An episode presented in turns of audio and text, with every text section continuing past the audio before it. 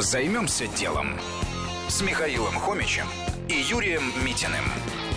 Бизнес на красивых интернет-страницах или история успеха ЛП-генератор. В январе 2011 года начинающий интернет-маркетолог Артем Кабалкин получил нестандартный заказ от клиники пластической хирургии из Израиля.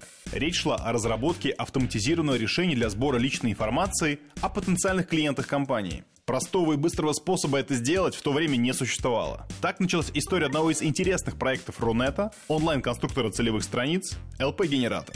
Всего за полгода Артем и его брат Денис разработали программу, которая позволяла без специальных знаний программирования создать собственные одностраничные сайты.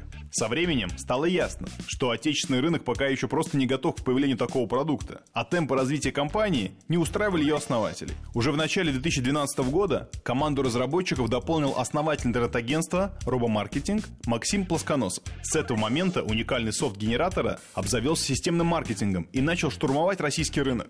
За счет этого популяризировали интернет-технологии для развития продаж малого и среднего бизнеса.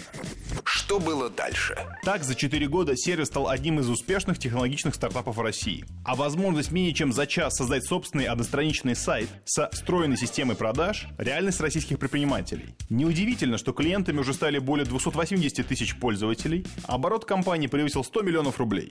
Вывод. Интернет-технологии, помноженные на маркетинг, плюс доступная стоимость услуг, позволяют зарабатывать миллионы. Займемся делом. На радио Вести ФМ.